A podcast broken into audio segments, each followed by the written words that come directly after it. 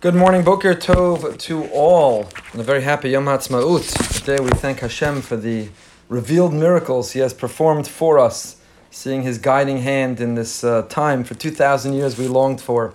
10 Minutes of Meaning is sponsored this entire year by Chani Eleni Grunstein in memory of Chani's father, Aaron Ben Yitzchak, Mr. Aaron Tambor, and we're so grateful to the Grunsteins for that sponsorship and for all that they do. We are in Mesilas Yesharim. The great Ramchal, of Moshe Chaim Luzzatto, has been walking us through a formula to actualizing our best selves, to living our best lives, not only for the people around us who deserve it, and not only in the service of God who deserves it, but really in our relationship with ourselves, to feel the greatest pride, to feel the most accomplishment, to realize the best version of who we can be.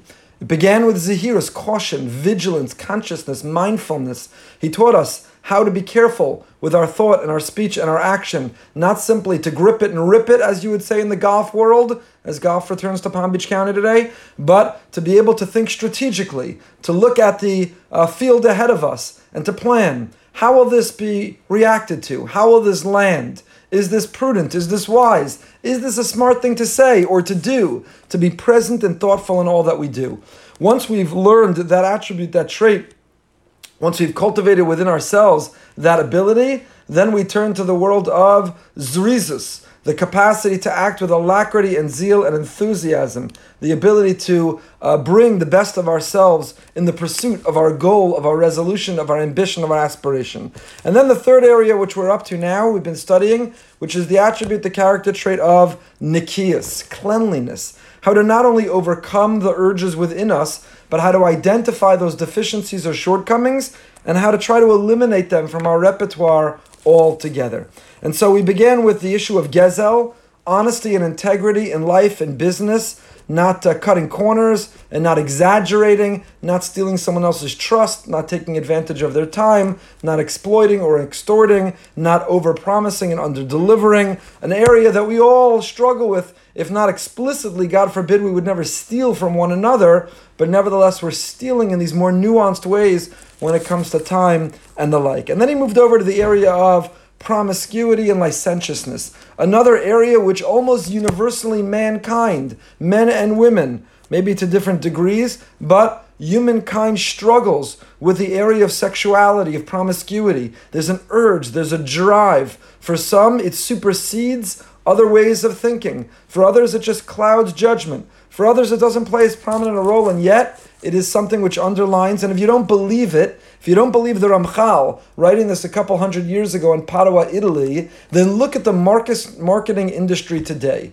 You cannot see an advertisement, you cannot see a banner on a website, you cannot see an ad in a magazine, a billboard, a subway ride, the side of the highway, or on television that is not somehow exploiting this draw this drive within humanity, that is not somehow associating a product or a service with that attraction or that energy. The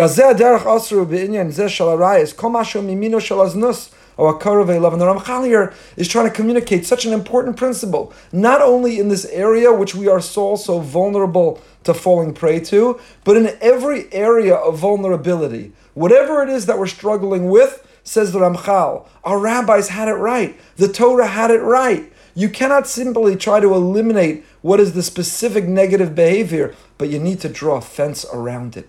You need to live with a sense of anticipation. You need to be roa es hanolad. You need to look to the future and try to anticipate in what way this will entice you, in what way this will bring you down, in what way this will have a negative impact on you. How? in any area it might be. B'maisa b'dibur. Whatever medium, whether it's physical contact, sight, speech, hearing, or even within thought. This energy is so pervasive, it's so pernicious.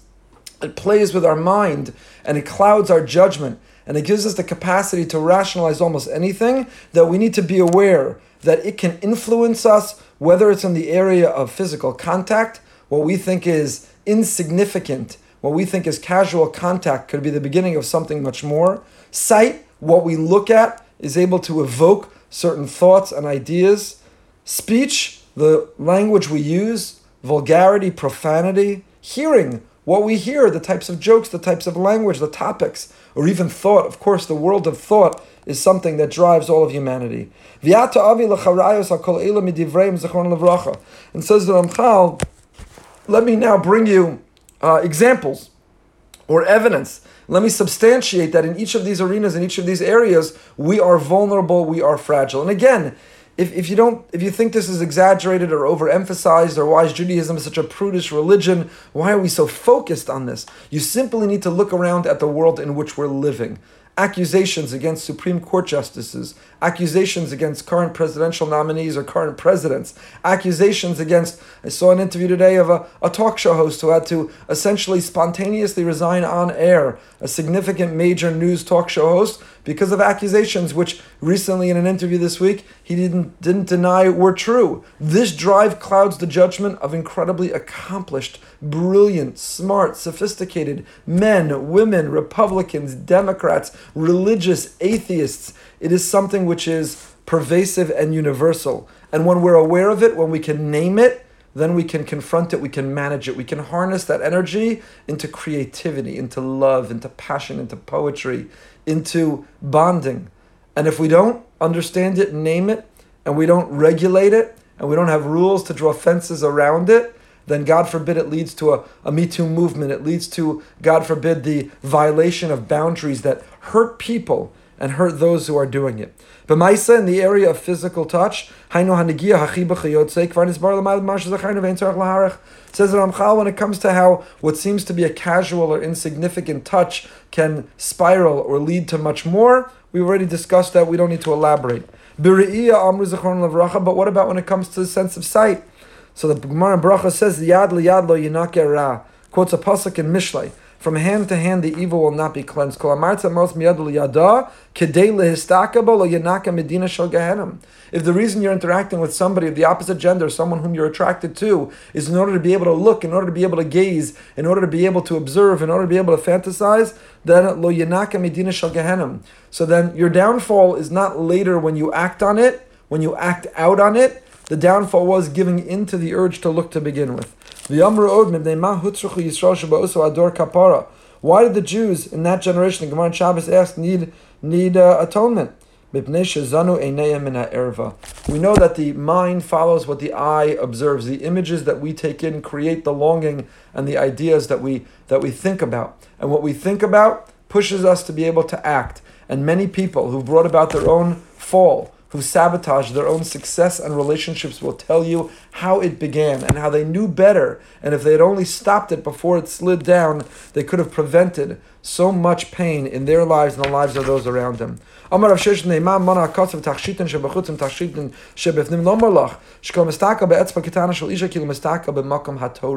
not just talking about revealed, exposed areas. We're talking about a person who gazes. We're talking about a person who looks with the intent to think, to fantasize. Again, we're not a prudish religion, we're a smart religion. God not only built the world physically, but He programmed the world in terms of our psyche, our mentality, our drive. He knows what can raise us up and He knows what can bring us down. And therefore, He's told us this energy, which is a great energy for the world, this energy, which is what drives the continuity of the world and what pushes particularly men, to get married. This energy, which expresses itself in, in passion and poetry, is a positive force in the universe, but it needs to be harnessed, it needs to be channeled. And if left unbridled, it is destructive. And again, there are countless examples where we've all seen. And so we, we emphasize and focus it. Look at our world. Look at the divorce rate, the promiscuity, the infidelity. Look at the dissolving of relationships because of a, of a violation of boundaries and of trust.